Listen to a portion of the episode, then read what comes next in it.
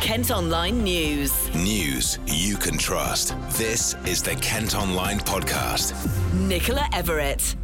Hello, thanks ever so much for downloading today's podcast. Hope you're okay on Wednesday, May the 12th.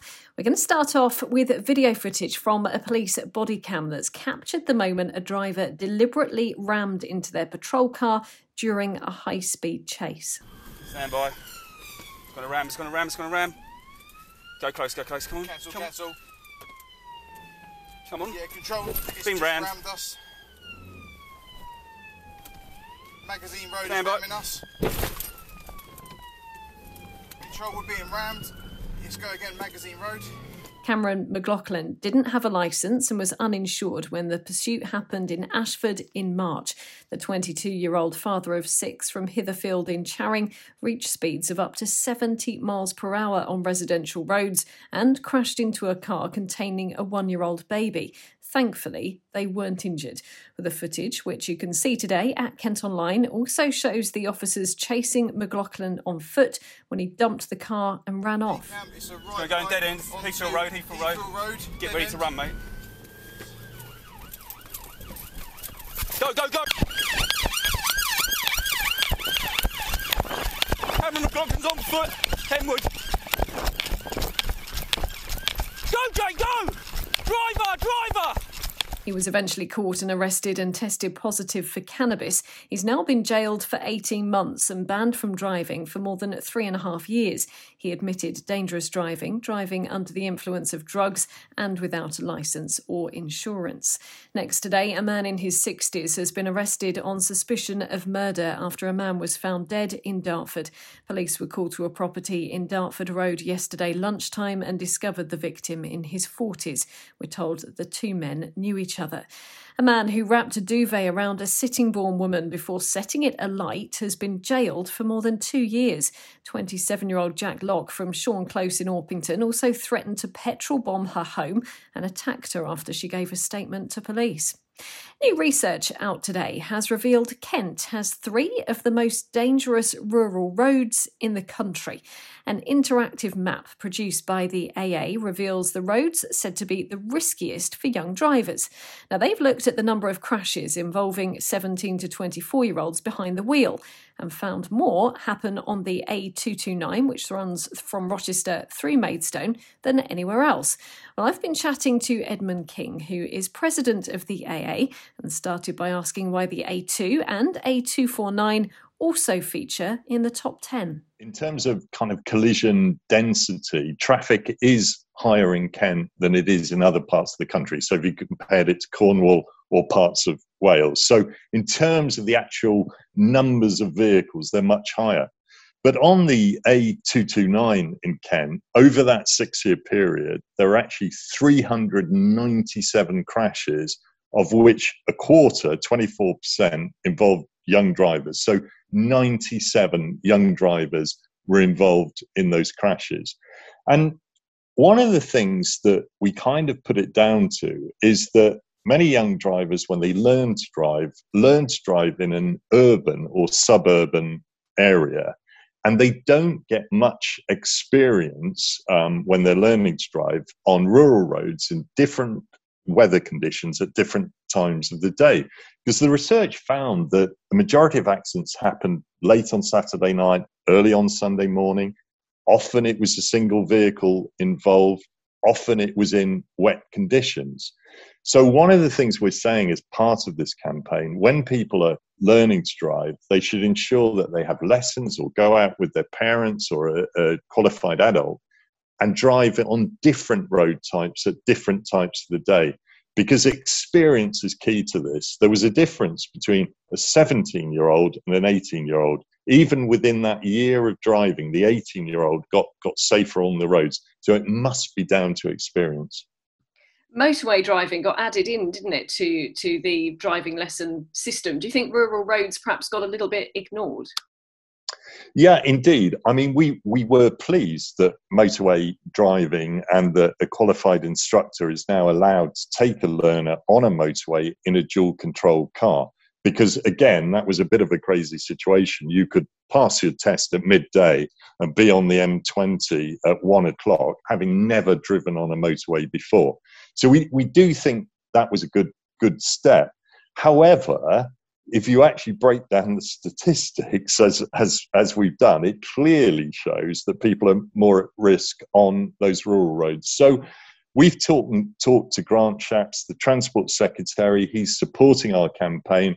And the government's Think campaign are going to look to put some of the data around the map on their educational website so that sixth formers and schools can also look at this information, learn from this information, and be aware of some of those dangers. And as we come out of lockdown, I know there's been a huge backlog of people wanting to take their test and things like that. How much of a concern is that that we're going to try and push drivers through the system quite quickly and suddenly get an influx of, of brand new drivers on these roads?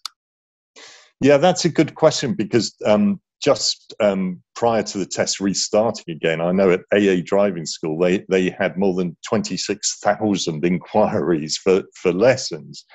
And the problem at the moment is if you're lucky enough to book a test, you stick to that date of the test because it's very difficult to get another date a month later. And so, you know, there is some evidence that maybe some drivers are going more quickly than they would to take that test in a month's time because they're worried that they won't get another appointment.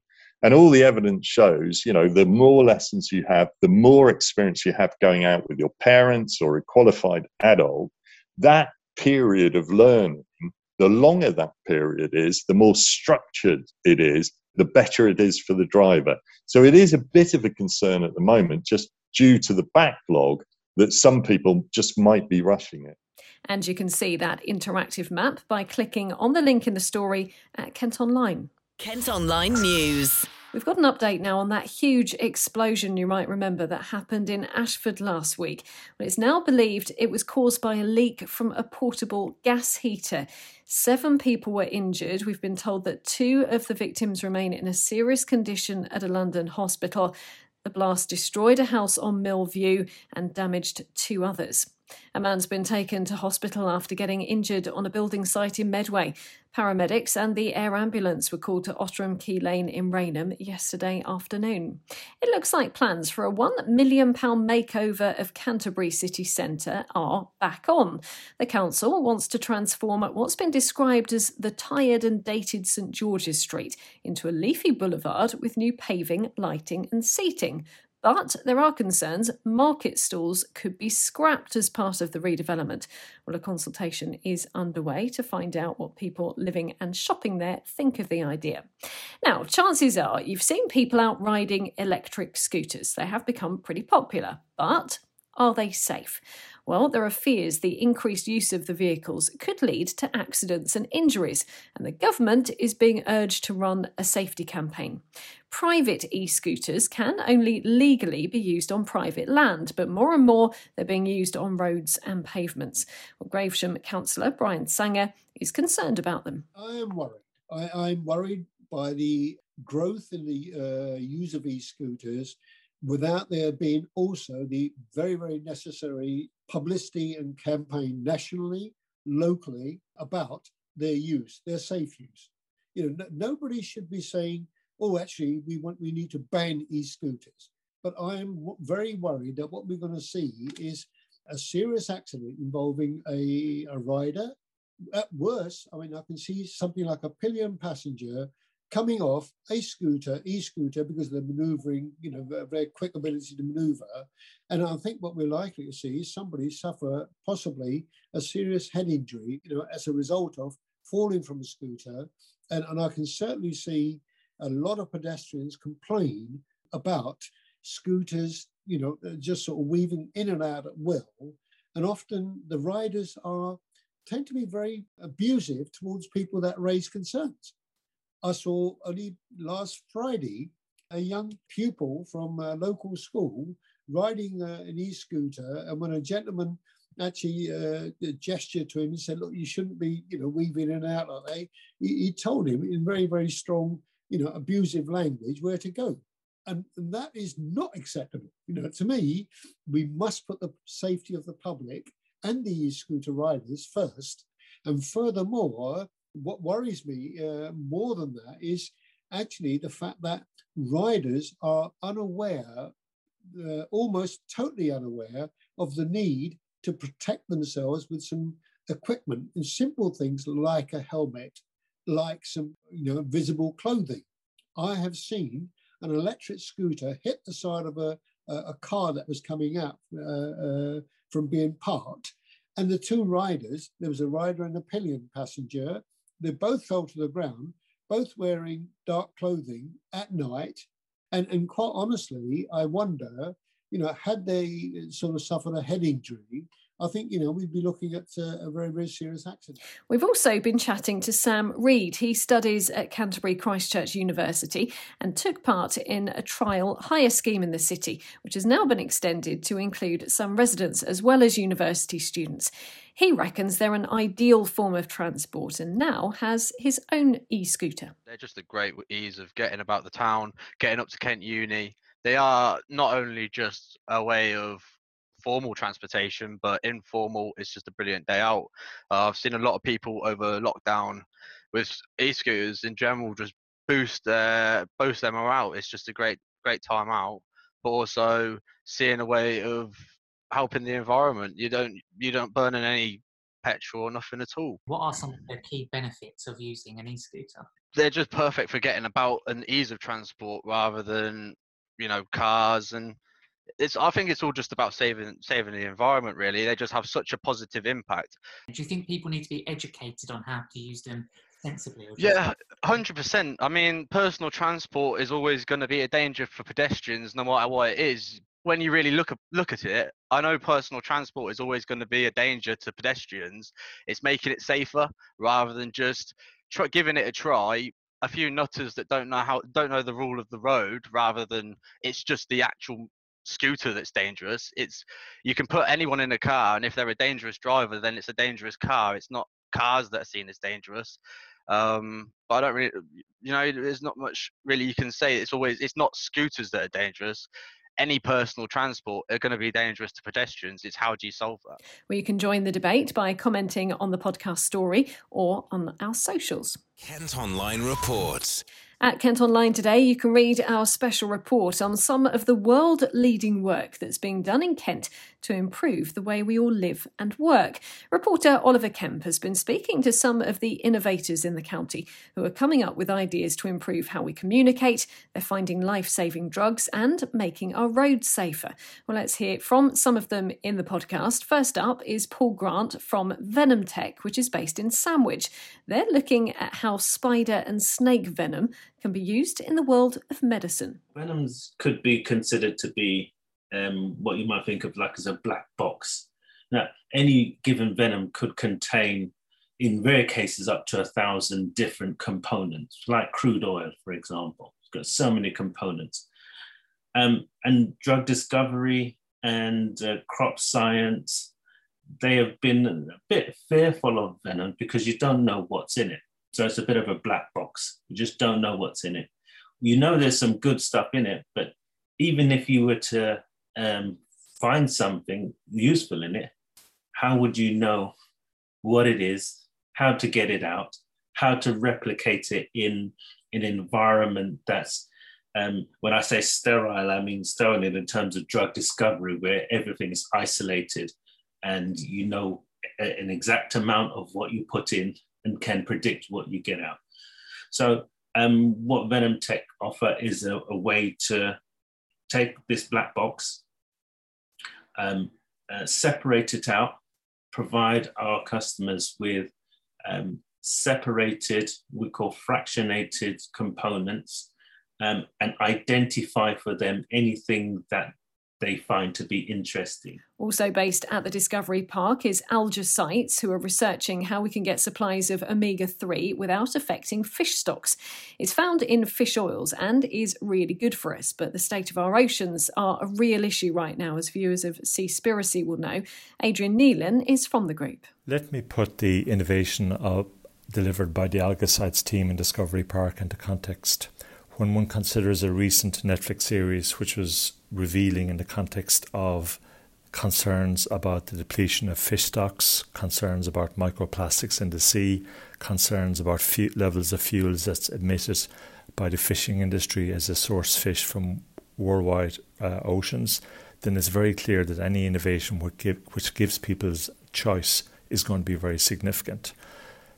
This innovation by the team in AlgaeCytes will only truly be understood as we build out plants, manufacturing plants both in the UK and worldwide. And when it comes to finding energy sources to reduce harmful emissions, Alpha 311 in Whitstable is leading the way. They've designed a wind turbine capable of producing as much energy as 20 square metres of solar panels. And you can fit them on a lamppost with a company are now being contacted by countries from all around the world. Barry Thompson is the CEO. What we need to do is we need to make adoption easy. It should never be a hard decision to use renewable resources. Um, and likewise, we should never have to think about how do we choose one over another. There should always be, there, there's no people say we're trying to save the planet. We're not. The planet will be just fine. The problem is us. And we're actually looking to save ourselves and our children and their children, etc. And the health issues that will all come with that if we don't. In this country, um, we have a problem with fuel poverty. In Thanet, as an example, 12% of all households are deemed to be in fuel poverty. And that's where they have access to electricity, but they can't afford it. So these are the types of people who are on prepaid meters. And they tend to pay a lot more for that energy because it's been paid up for up front. So what we're looking at doing is providing a solution for social housing whereby the power that's being generated is uh, provided locally extremely cheaply because there's no transmission cost. Ollie's also heard about 6G development going on in Kent and the road barriers being developed in the county to reduce the number of fatal crashes. As I mentioned, you can read that special report at kentonline.co.uk. The government's backing a campaign for a memorial to Dame Vera Lynn on the White Cliffs of Dover. The wartime entertainer died last year at the age of 103. Culture Minister Matt Warman has told He looks forward to the day a statue is placed at the iconic Kent landmark. And finally, at Kent Online, you can see a picture of a little piggy who was captured by police after going for a bit of a wander. Not sure if he was off to the market, but he was eventually stopped by officers after getting out of his pen in Rainham. Officers say he wouldn't squeal on who'd let him out and was disgruntled to be detained. Kent Online Sport. Kent Rugby Club is hosting a free event to encourage more girls and women to join. Dartfordians Ladies is hoping to attract the interest of those aged 18 and over to increase their team sizes. There'll also be open sessions for girls aged 11 and above at the Memorial Clubhouse in Bexley later this month. Well, that's all for today. Thanks ever so much for listening. Don't forget to follow us on socials. That's Facebook, Twitter, and Instagram. You can also subscribe to the IM News app. That will give you access to all KM Group newspapers. Just head to subsaver.co.uk. News you can trust. This is the Kent Online Podcast.